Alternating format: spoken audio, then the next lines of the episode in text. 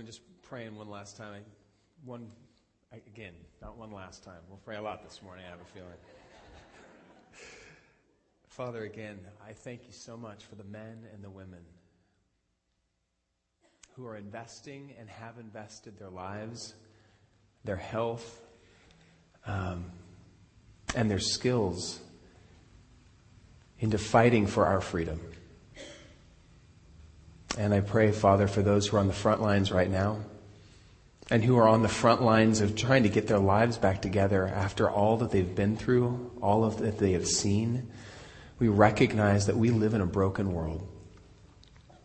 And we thank you so much for all that have gone ahead of us, all that people have sacrificed to give us what we take for granted. And I want to just take a moment right now to lift up our newly elected officials and the men and women that you've placed in authority in this country. We recognize that they lead only because you allow them to. And we submit to um, Paul's encouragement to Timothy to pray for those who are in positions of authority we pray that you would give them wisdom. We pray that you would give them discernment. We, in, we entrust this nation, we entrust our lives to you, recognizing, Father, that you are ultimately our King. You are our God. And we salute you before we would ever salute this nation. But we thank you so much for allowing us to be born in a nation where we're free to worship you. We pray that that would never change. Jesus, in your holy name. Amen. All right. Can we bring the volume down just a little bit, please? Thank you. Um, over the last couple of weeks, we have been exploring some of the theological underpinnings of our faith so that we can love God with all of our heart and soul, but also with all of our mind. So a couple of weeks ago, we explored the, the question of how can we know that God really created all that we see? How can we know that He is the sustainer of life? How can we really know that? And then last week, we explored the question, how do we know that this Bible that we read, this Bible that we, we suggest is normative for life, how can we say that this is God's inspired word that we should allow to be normative in, in our lives? And every time that we begin to talk about many of the questions that we have or the theological underpinnings of our faith, one question seems to percolate to the surface pretty quickly. How on earth, if we have a good God who loves us and who supposedly created all that there is, how can we, how, can there be evil in this world, right? Because God created a good world. Doesn't that make God the author of evil in some capacity? Uh, put another way, we often ask, how can bad things happen to good people? If God is sovereign, if God is God, doesn't that make him at least a little bit responsible for all of the horrible, reprehensible things that have been done, sometimes even in his name? The wars, the murders, the rapes the selfishness, the brokenness that we see around us, doesn't God have some part in this? And how can we how can we understand a good loving God in the midst of a broken world? And by the way, this isn't one of those kind of abstract arbitrary questions. I think that all of us in one way or another have been impacted by evil. All of us have experienced evil. All of us have had our hearts broken by people that we trusted. All of us have experienced selfish acts done to us or done to those that we love. All of us have been touched by the evil of life in this broken world. And I'm not even talking just about stuff that's been done to us. I, I have to, when I start talking about this, I have to recognize what about the evil in me? I mean, to quote Paul in Romans the, the good things I want to do, I don't do. And the things I don't want to do, this stuff I keep finding myself doing over and over again. Who on earth can save a wretch like me? I want to, I know you guys already know the answer to that question. Don't answer. It was more rhetorical than anything. Like someone's like, Jesus, gosh, it's the answer. yeah, it's Jesus, just in case you want to write that down. I want to love my kids even when they practice willful disobedience. And yet there is anger right there with me saying, punish. Say, speak the words in anger, what you're feeling right now. I want to honor my wife in every way. And yet lust is right there with me, saying, take that second look. Go ahead and cultivate dissatisfaction in your marriage. I want to love Jesus and have an intimate relationship with Him. And yet there are so many things that this world offers up and says, hey, don't bother spending time reading the Bible. Don't bother spending time cultivating your relationship with Him. Check out the news. Play another round of Angry Birds, you know, or something. For those of you who don't have a smartphone, don't get one. Major form of distraction. All that to say, we can talk about evil out there, but what about the evil that's within us? And how can we, how can, how can a good God and evil coexist in a world that He created? Why would God allow His children to struggle with such brokenness within ourselves that we can be agents of such destruction? Not only for ourselves, but for those that we love and for those maybe we don't even know. How can evil coexist with a good God? There are, there are a couple of things that we want to explore this morning. And the first, as Bob so eloquently just stated, the first reason that evil exists in God's good earth is because of free will. Turn with me to Genesis chapter 3. We're going to camp in Genesis 3 today. So you can just turn there and stay there. And if you have a Bible or if there's a Bible in front of you, I would encourage you to open it up rather than just, uh, that's why the, the scripture is not in the notes today. We're going to read. The first couple of chapters of Genesis paint a picture of God, the divine artist, calling all that we know, all that we see into existence. And then over the course of two chapters, he molds and he shapes and he, he sets the stars in the, in the sky. And he puts the water in the ground and he moves the earth and he makes land. And then he starts creating plants and animals and all of these things. And each time he finishes something, he kind of stands back and he looks at it and he goes, Oh, that's good. And then he goes in and he does some more and he's just having fun over the course of six days, which you can take as literal days or, or, or, could be interpreted as actual eons of time in which he's shaping and molding and creating. Because to God, a day is as 10,000 years, and 10,000 years is to a day. But the, the fact of the matter is, we see in Genesis 1 and 2 God creating everything that we know. And then he creates on the sixth day a male and a female, man and woman, Adam and Eve, who both are image bearers of their God.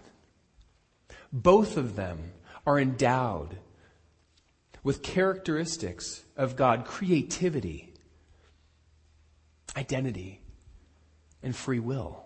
The ability to choose to either obey or disobey. The ability to choose to either love or to reject relationship. And then we see in, in Genesis chapter 3 the very real ramifications of men being endowed with free will. Let's read this and then we'll explore why God would have done this. Genesis chapter 3. Actually, I'm going to, the first couple, or the last verse of Genesis chapter 2. The man and his wife were both naked and they felt no shame. They were who they were without any sort of covering. They could be fully known and they had no shame whatsoever.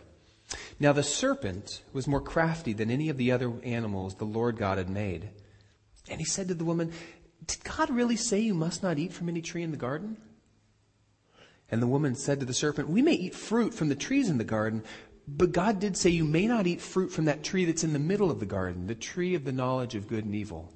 You must not even touch it, which, by the way, God didn't say you mustn't touch it, but this is the game of telephone where we, we kind of interpret things the way that we want. So we can't eat it, and we can't even touch the fruit of it, or we will die. You won't surely die, said the serpent to the woman, for God knows that when you eat of it, your eyes will be opened, and you will be like God, knowing good and evil.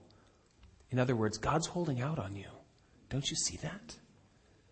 And when the woman saw that the fruit of the tree was good for food and pleasing to the eye and also desirable for gaining wisdom, she took some and she ate it. She also gave some to her husband, who was not across the garden somewhere else. He was standing right next to her, listening to this whole conversation, and by his silence when she reached for the fruit, was giving tacit approval to her actions. And so she gave some to her husband, and he ate it. And then the eyes of both of them were opened, and they realized they were naked. Enter shame and guilt into God's good creation. So they sewed fig leaves together and made coverings for themselves. And then the man and his wife heard the sound of the Lord God as he was walking in the garden in the cool of the day. And they hid from the Lord God. Enter the first fracture in the relationship between man and woman and their God. The Lord God called to the man, Where are you? And Adam answered, I heard you in the garden, and I was afraid because I was naked, so I hid from you. And God said, Who told you that you were naked? Have you eaten from the tree that I commanded you not to eat from? As if God doesn't already know the answer to this. But he's having a conversation with his boy. And Adam said, as, as you know, the, the, the, nice head of his household that he is and taking responsibility. The woman you gave me, she made me do it. She gave it to me. And then the Lord God said to the woman, What have you done? And the woman, equally willing to take full blame, The serpent, he made me do it. Okay, and so all of a sudden, in God's good creation, we see shame and guilt enter in and the need to hide. And then all of a sudden, we see the man separated from his creator. A fracture in their relationship. And then we see discord beginning to be sown into their own marriage, into their own union and unity. Now, I have to ask the question why on earth would God even put the tree in the middle of the garden? I mean, doesn't he realize? You say, I put anything on the floor in front of my son and say, don't touch it. What's he going to do?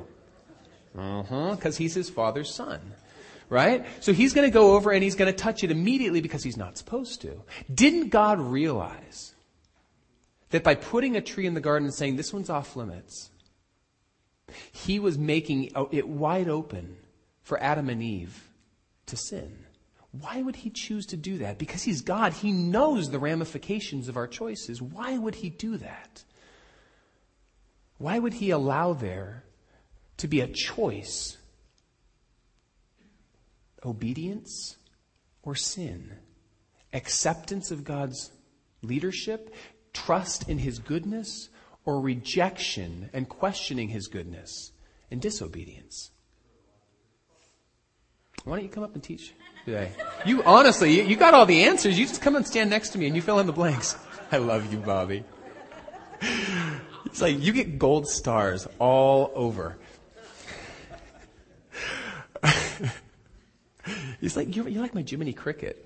Honestly, I'm like, oh, train of thought, where am I going? And Bob's like, Here, here's where you're going. Love him. No, don't apologize. Just don't do it again.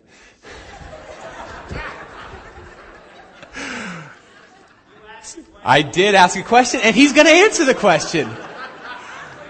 I'm having rhetorical conversations with myself and Bob. So, why put the tree there? Why give freedom of choice? Let me ask, or let me answer that one question with another question. What does God want from us more than anything else?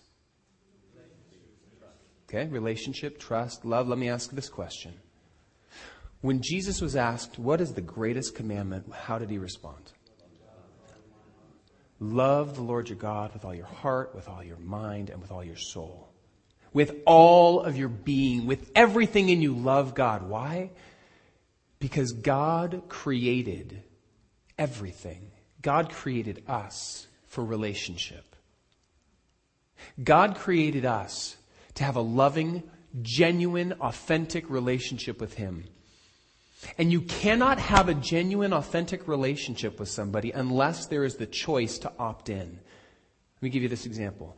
If I had a computer, and let's say I had any sort of IT skills, I'm Mark Strachan for just a moment, and I can, I can actually code this computer to do whatever I want it to do. And I make this computer, every time I turn it on, it says, Good morning, Eric. I love you.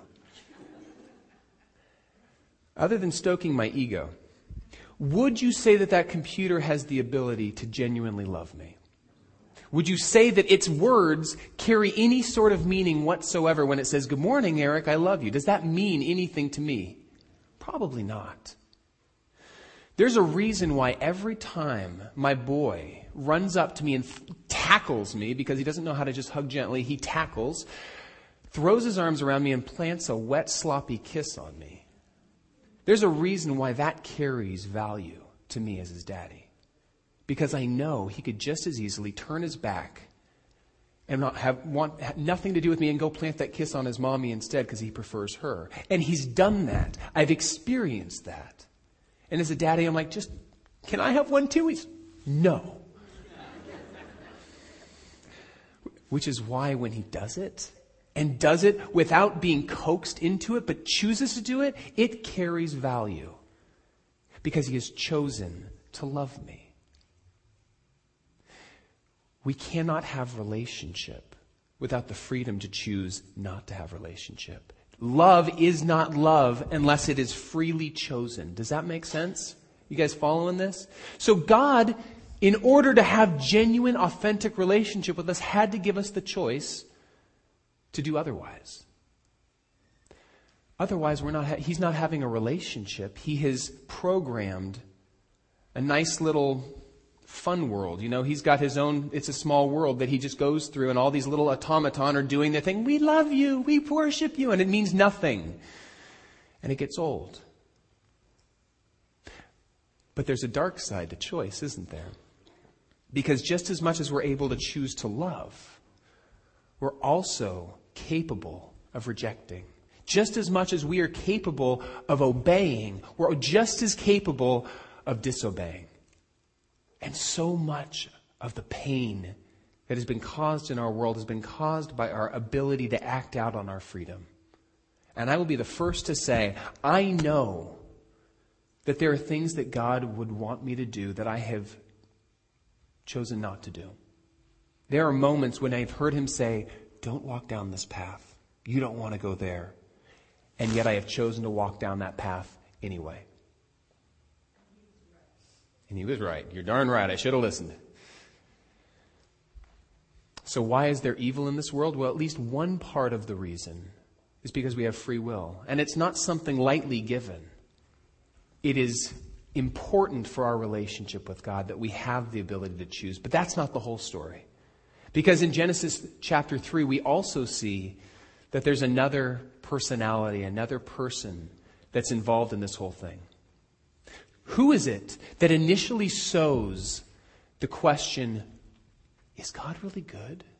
Does God really have your best interest in mind when he says, don't touch that tree? He's holding out on you. Who, who's saying that? Satan. We have the serpent who is an archetype for Satan. And throughout scripture, we see this picture of the fact that we have a spiritual enemy. Now, I say spiritual because we may not be able to see him, but he is a created being. He is not equal to God. He doesn't have the power. He is not the creator that God is. He was a created being. He is finite. But we read in scripture that he was higher than most of the other, all of the other beings that God created. He was created with an unbelievable capacity to worship and do good, but with a high capacity to do good. When he chose to go the other way and to try to usurp God's authority and take upon himself the crown that belongs merely only to God, he also has an unbelievable capacity to do harm. And when he attempted to overthrow God and usurp the throne, and he was cast out of heaven, we read this in Revelation chapter 12, he then turned around and declared war on his creator. and says, I, from now until the end of time, will focus my energies on destroying that which you've called good. And we see our enemy, the serpent, going to make war on the children of God. And we read in Scripture things like, be careful, because your enemy, the devil, prowls around like a lion, seeking whom he may devour. And yet, so often, I think we read that and just kind of write it off as metaphorical. Or we read things like, put on the full armor of God so that you will be able to stand against your enemy's attacks. And we go, yeah, that, that's cute. And then we move on with our day. And we don't realize that when we say yes to Jesus Christ, I want to be a part of your family, I accept the gift of your sacrifice for me, and we say yes to Him, we paint a giant target on our back. And we declare ourselves to be a member of the kingdom of heaven, even though we reside in this broken, fallen world where we have eh, basically enemy occupied territory. And then we wonder why we're getting shot at. I don't think that the men who got off of those, those troop carriers on D Day, when they stormed the beaches of Normandy, they weren't shocked when the, the doors opened and suddenly bullets were flying and people were getting hit left and right. They weren't surprised that there were people out to kill them. They recognized that they were at war. Why do we get surprised?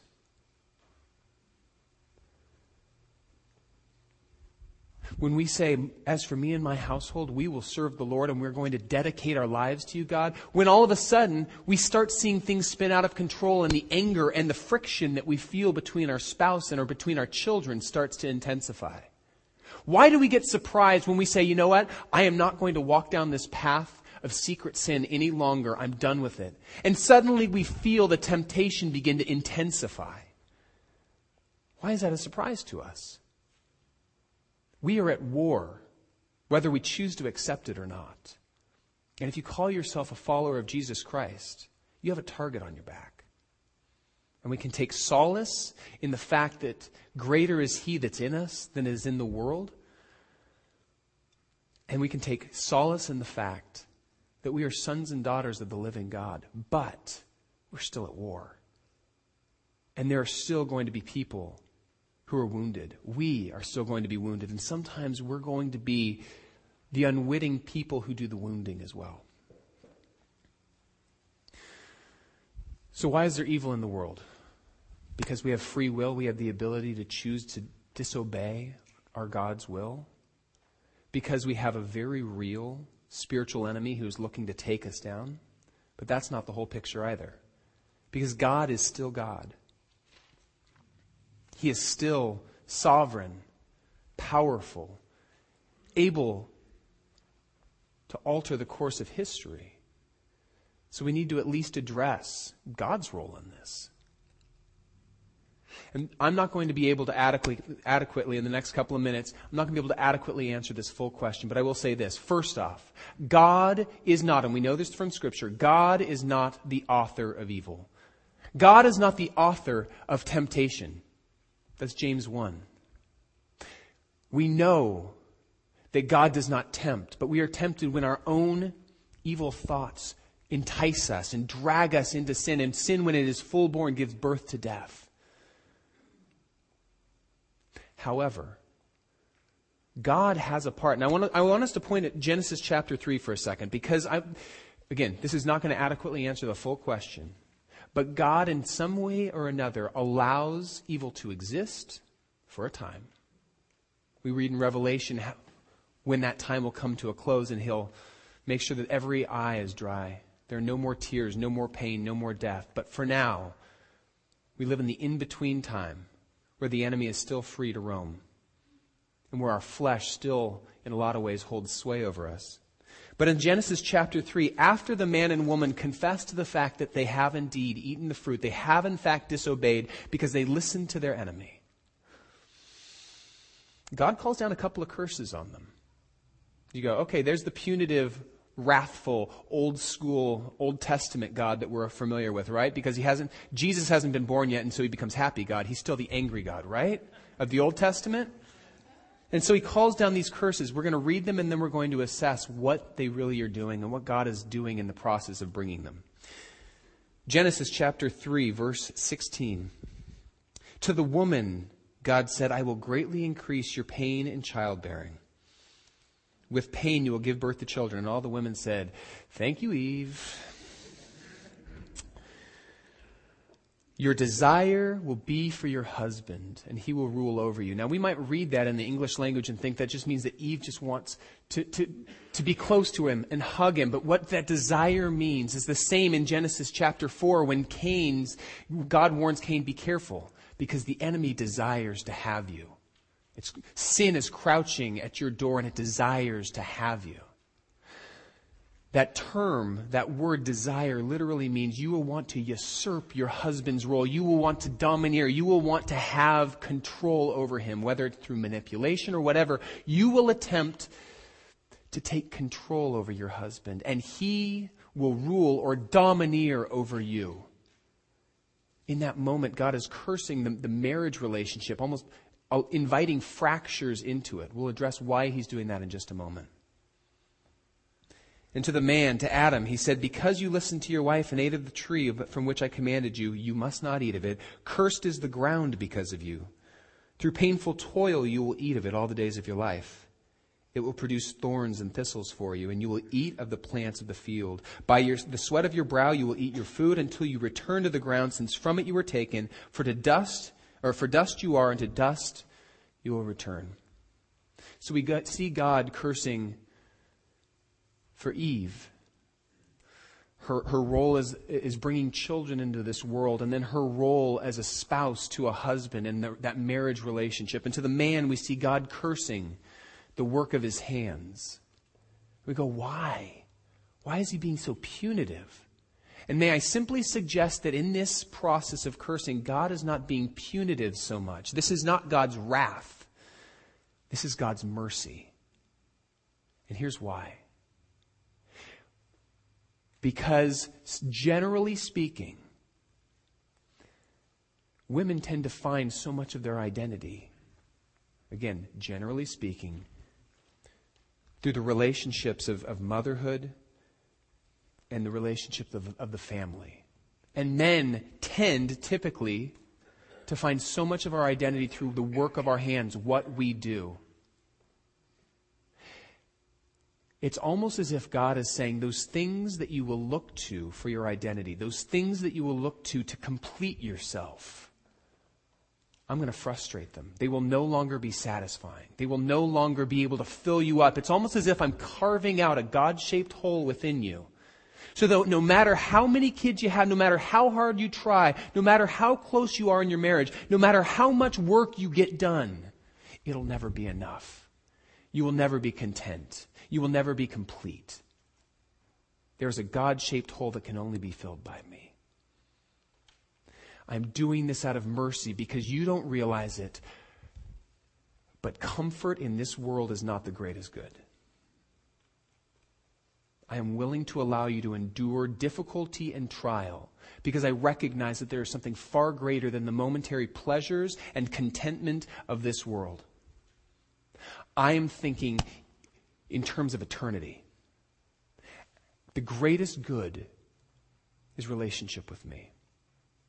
And I am not willing to allow you to set, settle for these momentary things and completely miss eternity. So I'm going to create some dissatisfaction in the core areas where you will normally look for your identity. I'm going to create dissatisfaction so you will be left hungering for something more that only I can fill. And in so doing, he creates within us a tendency to want to move towards him, to find our fulfillment in him. Does that make sense? Again, this does not completely satisfy the question of why is there brokenness? Why does God allow bad things to happen to good people? But at least in one way, we can say that God was not simply the wrathful, angry God that's punishing. He is a loving God who so desperately desires relationship with us that he's willing to allow us to feel dissatisfaction in the work of our hands.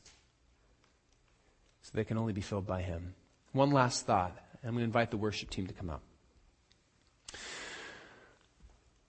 I find solace in the knowledge. And why don't you turn with me to Hebrews chapter 4 for a second? I find solace in the fact that as much as this world is broken and as much as we feel pain, we don't serve a God who is immune to it. We don't serve a God who has never experienced it himself. In Hebrews, which is way at the other end of the Bible, chapter 4, we're told this about Jesus. Verse 15 We do not have a high priest who is unable to sympathize with our weaknesses, but we have one who has been tempted in every way. Remember, Jesus Christ took on the, the flesh and the frailty of humanity. He walked amongst us, he experienced both the joys and the sorrows of life. He's able to identify with every feeling that we feel because he too took on humanity. And he was tempted in every way, just as we are, and yet he did not give in to that sin, so that he could be that perfect atoning sacrifice for us. Let us then approach the throne of grace with confidence, so that we may receive mercy and find grace to help us in our time of need. We can approach Jesus Christ because he is a compassionate, understanding high priest. And hold on one second, because I've got a little bit of a lengthy quote that I'm going to finish with, and then we're done, and they can go ahead and start worshiping, all right? Bob, you want to join him? You're just picking fights up here. I'm sorry. I'm just an angry USC fan right now. Notre Dame is looking like a better team so sad. Okay, I'm going to close with this. This is from John Stott. He's a theologian, he's a pastor, and he's an author, and he says this I could never myself believe in God if it were not for the cross. In the real world of pain, how could one worship a God who is immune to it? I have entered many Buddhist temples in different Asian countries and stood respectfully before the statue of Buddha. His legs crossed, arms folded, eyes closed, the ghost of a smile playing round his mouth, a remote look in his face, detached from the agonies of this world. But each time after a while, I've had to turn away. And in, in, in my imagination, I have turned instead to that lonely, twisted, tortured figure on the cross, nails through hands and feet, back lacerated, limbs wrenched, brow bleeding from thorn pricks, mouth dry and intolerably thirsty plunged in God forsaken darkness. That is the God for me. He laid aside his immunity to pain. He entered our world of flesh and blood, tears and death. He suffered for us, and our sufferings became more manageable in light of this. There's still a question mark against human suffering, but over it, we boldly stamp another mark the cross that symbolizes divine suffering. We do not have a high priest. We do not have a Lord and Savior who is unable to sympathize with the brokenness that we experience. He's experienced every bit of it. And because of that, we can come boldly before Him, washed by His blood, and just say, Help me. I'm tired. Help me, I'm broken. I hate the things that I do. What a wretched man, what a wretched woman I am. Who can save me from this life of sin that's within me? And it's only through Jesus Christ, only through the cross. And so we thank you, Father, for the cross. We thank you that you did not sit passively by and watch your good creations spin horribly out of control but you have entered into your good creation because you loved us so much in order to redeem your creation. And for that, we thank you. And we just want to worship now out of gratitude for the cross. Jesus, in your name, amen.